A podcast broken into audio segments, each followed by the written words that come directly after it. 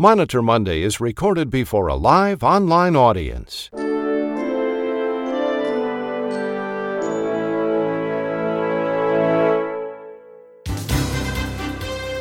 From the studios of RAC Monitor, this is Monitor Monday for February 27, 2023. Here's today's rundown. The Justice Department reports that fraud against the U.S. under the False Claims Act has topped $2 billion. Famed whistleblower attorney Mary Inman is standing by with details. We'll also hear from healthcare attorney David Glazer, Dr. Ronald Hirsch, healthcare attorney Nicole Emanuel, Dr. John Zelem, and Adam Brenman, who has the Monitor Monday legislative update. Now here's the publisher of RAC Monitor and the host of Monitor Monday, Chuck Buck.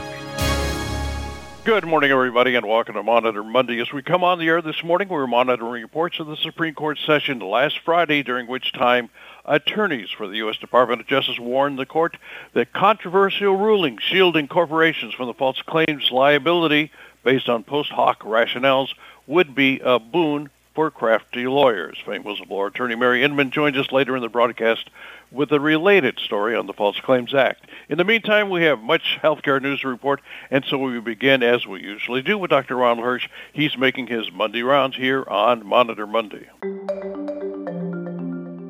Monday Rounds is sponsored by R1 Physician Advisory Solutions. Here now making his Monday rounds is Dr. Ronald Hirsch. Well, good morning, all. Today I have two stories. The first is about a newsletter sent out by one of the Medicare contractors about how they intervened in a hospitalized patient's case. The patient was admitted with chest pain and elevated blood pressure. Testing was done and medication started. When after three days the patient was told they were being discharged, the wife called this contractor noting that her husband's blood pressure was still not normal and she felt he needed more time in the hospital. It was not clear from their description if this was a formal discharge appeal or simply a complaint about care, but nonetheless, the contractor intervened and either convinced the doctor to let the patient stay another day or ruled in favor of the patient and mandated the continuing stay. Either way, it's just not right. First of all, three days to work up chest pain is more than enough time for that evaluation. But I don't have the records to know if that was appropriate inpatient admission or whether it should have been done as observation. But that's aside. More importantly, the medical goal in a case like this is not to get the blood pressure of that patient normal in three days. In fact, that's more likely to lead to overtreatment and risk hypotension and its dangers. Secondly, there is no ICD 10 diagnosis code for spouse discomfort with discharge. That's simply not a valid reason for a continued stay. And with the widespread issues with ED boarding, this patient inappropriately occupied an inpatient bed needed for another patient. I doubt the contractor inquired how many patients were boarding in the ED. And what if that patient got up at night to go pee and fell and broke his hip? Will the contractor face any consequences? Not a chance. Hospitals are for sick people. End of story. This contractor was wrong to intervene as they did and wrong to call this a success story. The next story is about an inpatient rehab facility that was able to get authorization to admit a Medicare Advantage patient.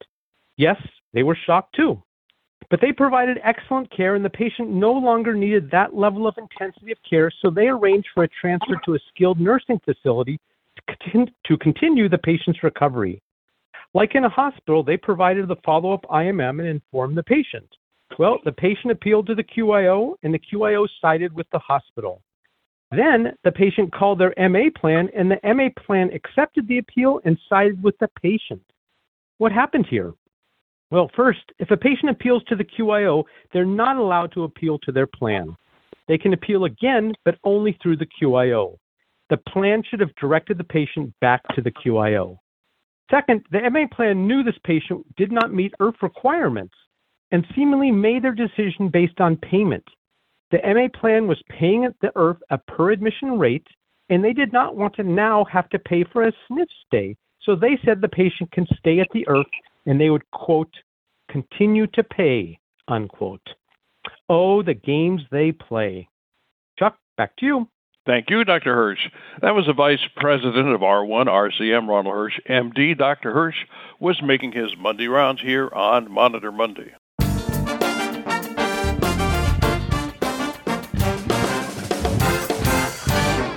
Here now with the Monitor Monday RAC report is healthcare attorney Nicole Emanuel. And good morning, Nicole. Hello, and happy RAC Monitor Monday. I'm sure you can tell that my voice is a little squeaky today. I'm uh, got a cold, not COVID, just a cold. Well, I want to talk about the No Surprises Act that was signed into law December 2020, and what it has a new dispute resolution process for providers. So, a key component of the Act is the establishment of an independent dispute resolution IDR process to resolve payment disputes between health plans and providers. So, we want to explore the IDR process and how it works. Under the IDR process, when a healthcare provider and a health plan are unable to agree on payment for a medical service, either party can initiate the IDR process. The party initiating the process must submit a request to an independent dispute resolution entity, which is typically a third party arbiter that has experience in resolving payment disputes between health plans and providers. The arbiter will then review the relevant documentation and make a determination on the appropriate payment amount for the medical service in question. One of the key benefits of the IDR process is that it allows for an independent review of payment disputes rather than relying on the health plan to make the final determination. This can be particularly beneficial for healthcare providers who may be at a disadvantage in negotiating payment with large health plans. The IDR process supposedly provides a fair and impartial mechanism which can help ensure healthcare providers are fairly compensated for their services. Another benefit of the IDR process is that it can help protect patients from unexpected medical bills. Under the No Surprises Act, patients cannot be balance billed for out of network emergency care, air ambulance services, or non emergency care at an in network facility if they did not have the opportunity to choose an in network provider. The IDR process can help to ensure that providers are fairly compensated for these services which can help reduce the likelihood of patients receiving unexpected medical bills. The IDR process is also designed to be relatively efficient and timely. Under the No Surprises Act, the IDR process must be completed within 30 days of the request being submitted. This means that providers can receive payment for their services in a timely manner, which can be particularly important for small practices or independent providers. However, there are some potential challenges and limitations to the IDR process.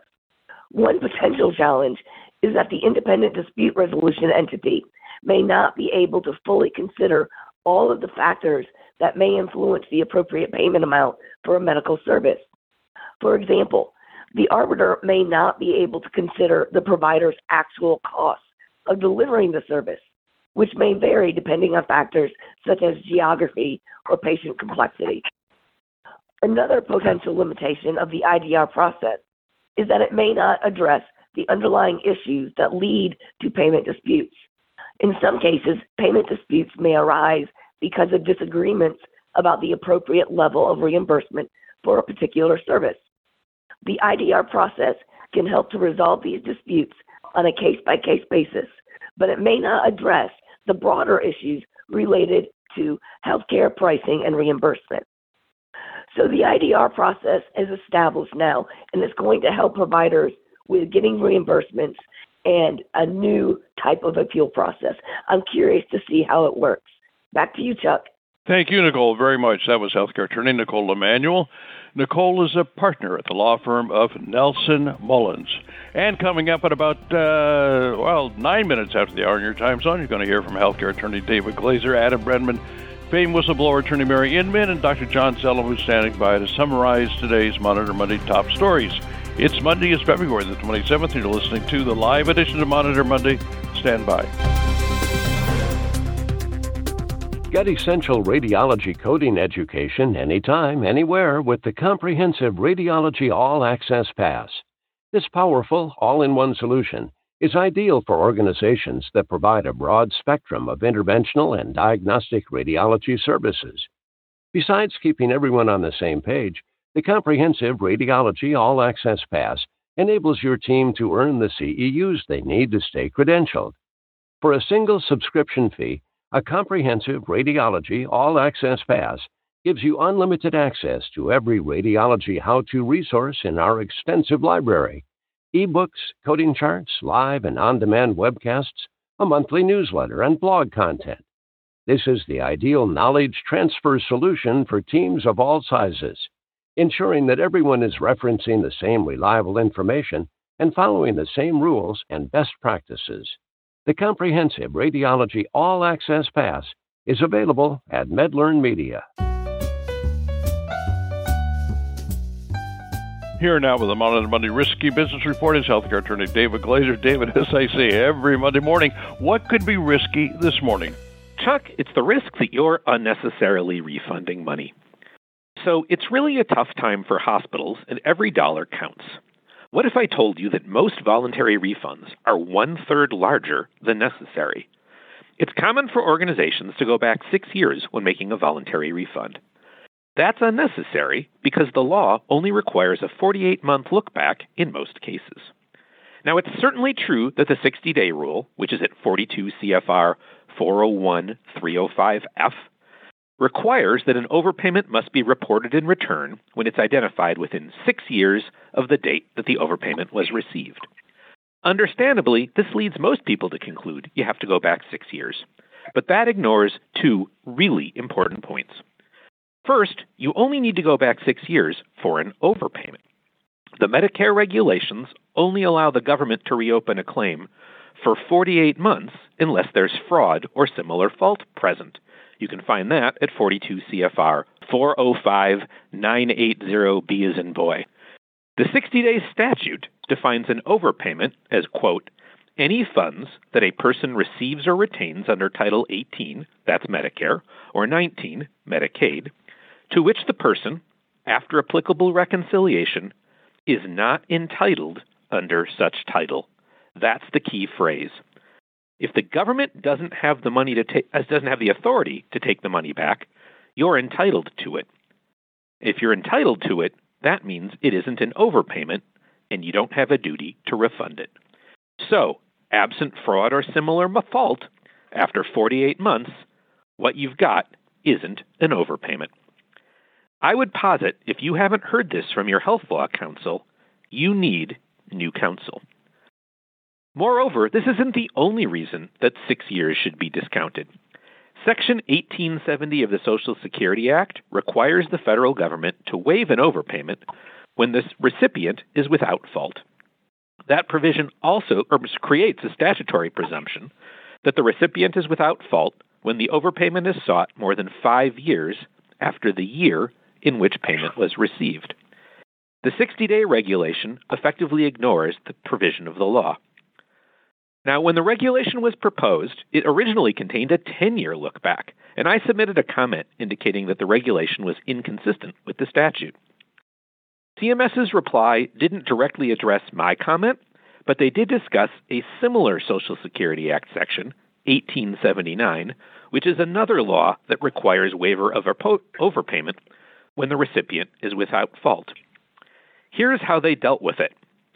We believe it's inappropriate for providers or suppliers to make determinations regarding their own knowledge of non coverage or whether they were the cause of an overpayment in lieu of reporting and returning an identified overpayment as required in this rule. That's what they said at 81 Federal Register, page 7666. I think the 666 is no coincidence. You um, I'm going to call just the excrement of bulls on this, right? There's a law. The law is the law, and CMS can't plug its ears and go, nah, nah, nah, nah, nah, I'm not listening, and just ignore a statutory provision. For that reason, I tell all of my clients to go back 48 months on a voluntary refund. Now, let's say the government disagrees and insists you really need to go back six years. How indignant can they get? You've voluntarily given them four years' worth of money and been totally transparent while you do so. I've had clients doing this for years and years, and it has not been challenged. And I think there's a good reason this hasn't been attacked. The analysis is sound. So if you're looking for a way to save some money, limit your refund look back to 48 months. And consider getting a new lawyer if yours hasn't suggested this. I agree with Huey Lewis and the News that you certainly don't want to bet your future on one roll of the dice. But I don't think you're doing so if, when you go back in time, you limit your trip to 48 months.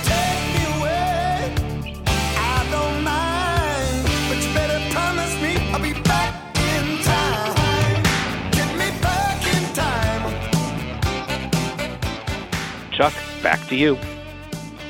Thanks, David, very much. That was healthcare attorney David Glazer. David is a shareholder in the law firm of Fredrikson and Byron in downtown Minneapolis. And up next, Adam Brenman with the Monitor Monday Legislative Update. The Monitor Monday Legislative Update is sponsored by Zelis, a market leading provider focused electronic healthcare payments technology company. Zelis delivers faster, simpler, more reliable, cost effective payments backed by award winning client service to medical and dental providers nationwide. Here now is Adam Brenman. Thanks very much, Chuck, and good morning, everyone. I'm about to spice things up a bit here at the top, but please stick with me. Chuck, I'm Sydney, and I'm in love with you. I just want to love you and be loved by you.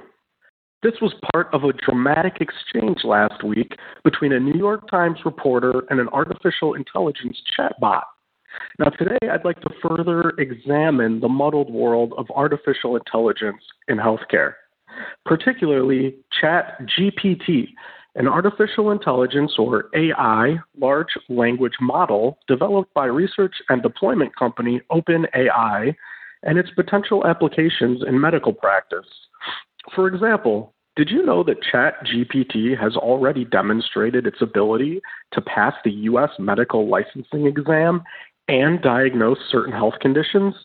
Kind of scary with a hint of science fiction, no?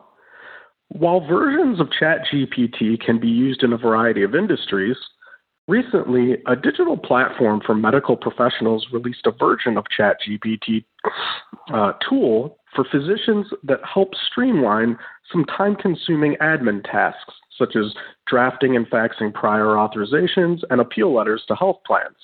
Believe it or not, the federal government reports that at least 70% of healthcare providers still exchange medical information by fax. This is a shockingly high number in this day and age.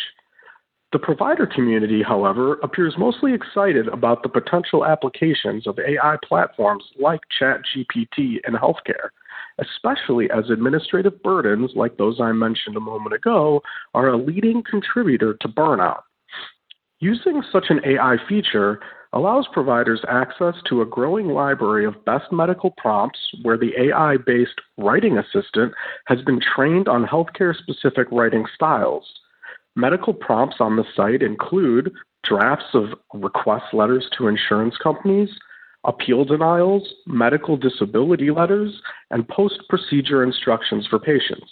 This frees up providers' time to focus more on actual patient care. Now, the Chat GPT functionality is not all pie in the sky. According to Google and Microsoft officials, one of the potential drawbacks of ChatGPT is the existence of implicit racial bias in health data, which, for AI tools to work properly in healthcare, must be accounted for. This is an extremely complex problem to overcome. Additionally, many physicians and researchers have cautioned that the technology has many limitations, specifically with medical citations and references, which are often inaccurate or even made up entirely. So, providers must make absolutely sure to review and confirm the accuracy of materials produced by the AI functionality before they are used, submitted, sent out, etc. Finally, AI technology appears to have a trust gap, especially in the healthcare sector.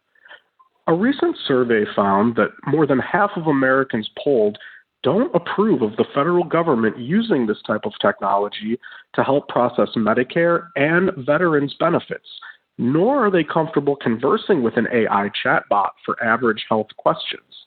Homing in on specific use cases in healthcare could build needed data to help bolster trust, which could also inform future federal regulation in the area that would improve trust as well.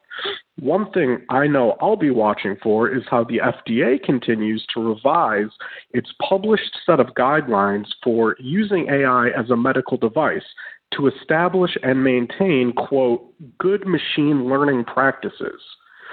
Due to the nature of the practice of medicine, the bar for AI is higher in healthcare than in many other fields.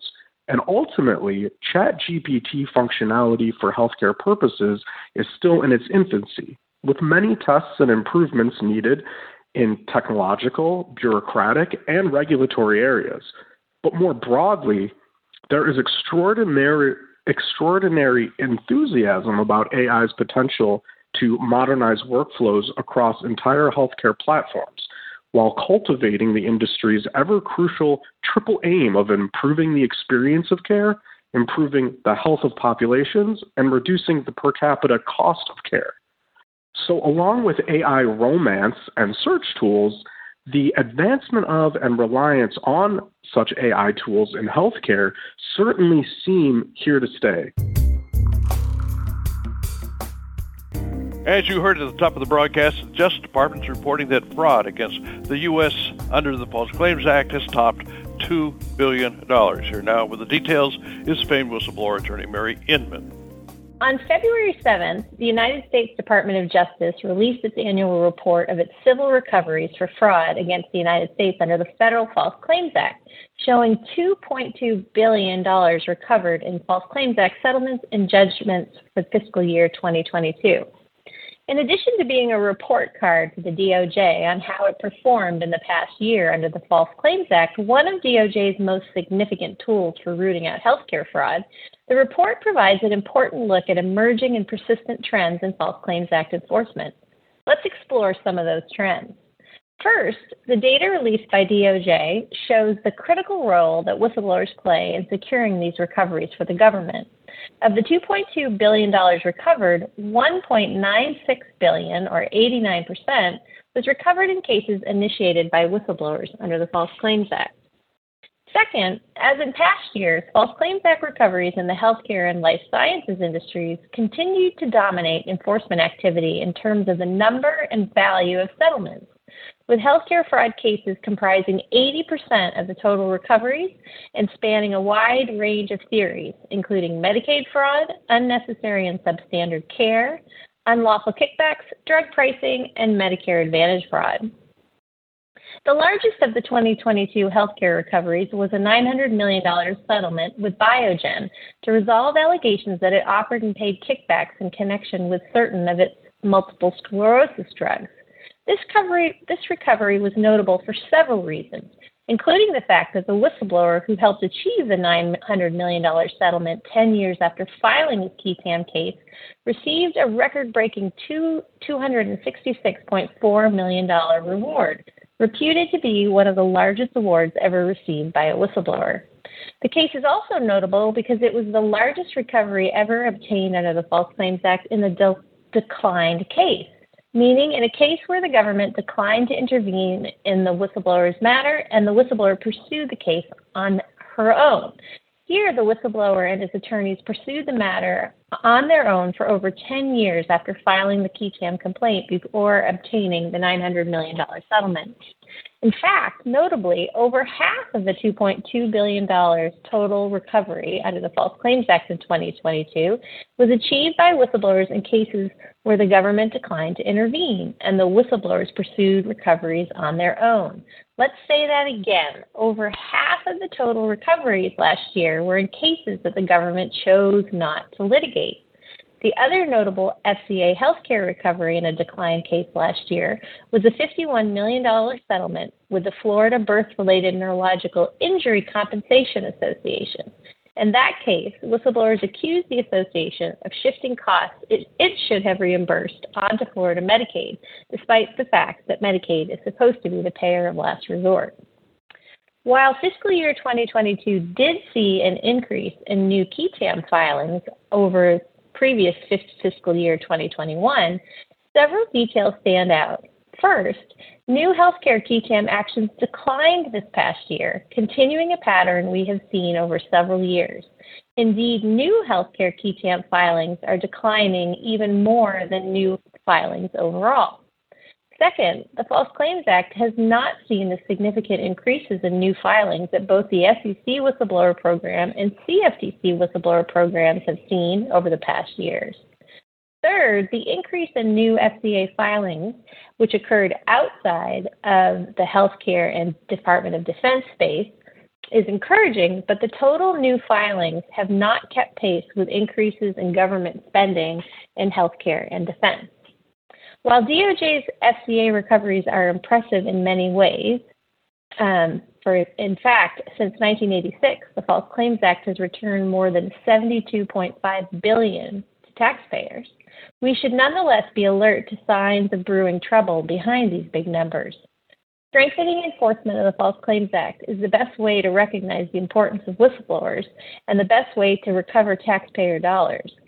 Active enforcement and meaningful whistleblower protection and rewards are essential to encourage whistleblowers to come forward and report fraud that may otherwise go undetected. That's it for me. Back to you. Thanks, Mary, very much. Uh, that was famous whistleblower attorney Mary Inman. Mary is a partner in the law firm of Constantine Cannon. And a program note next Monday, we'll be reporting a remarkable story about creating a transfer center at the University of Kansas Medical Center. It's all part of our observance of National Doctors Day. And coming up next, we're going to have some questions with David Glazer joins us. But first, this important message. Confusion arising from coding and billing for observation services has plagued hospitals for a long time, and today the waters are muddier than ever, thanks to shorter hospital stays, stricter payer guidelines for inpatient admissions, difficulty in arranging post acute care, and other factors. To avoid trouble with payers and auditors, you must understand and apply the latest coding and billing requirements for observation services. Get a jump start on your comprehension with the guidance from Dr. Ronald Hirsch during an essential on demand RAC Monitor webcast. Dr. Hirsch conducts an A to Z review of observation services in 2023. He breaks down significant 2023 changes to coding and billing requirements for hospital observation services, including new physician E&M coding rules. Dr. Hirsch's webcast is now available on demand at the RAC University Bookstore.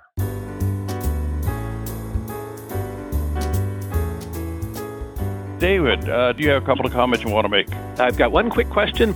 The question is what is fraud or similar fault?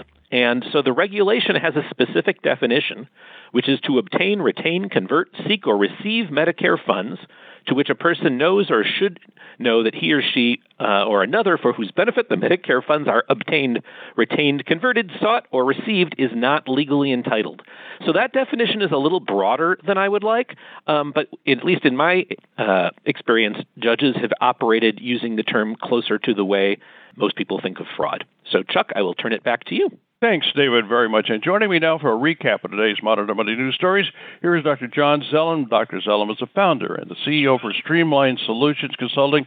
Dr. Zelem, what's your impression this morning? Well, good morning, Chuck, and good morning to everybody. I, I find the stories that uh, Ron Hirsch uh, uh, told us very interesting. And lately, I have been working on a concept of prevention versus correction. And we spend so much time, energy, and money correcting all of the problems. And probably the biggest field that this occurs in is in denials. And I recently saw a report that came from Change Healthcare, their 2020 Revenue Cycle Denials Index, and they have a breakout of the top denials root causes. And it's put, the, put and I love the way they phrase it, potentially avoidable denials, top root causes from 2019 to 2020.